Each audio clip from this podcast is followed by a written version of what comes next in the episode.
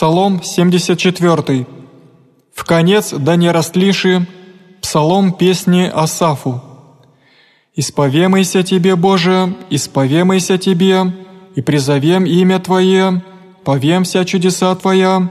егда приму время, аспрово Ты воссужду, растаяся земля и всеживущие на ней, ас утвердихся стопы ея, рех беззаконующим, не беззаконуйте, и согрешающим не возносите рога,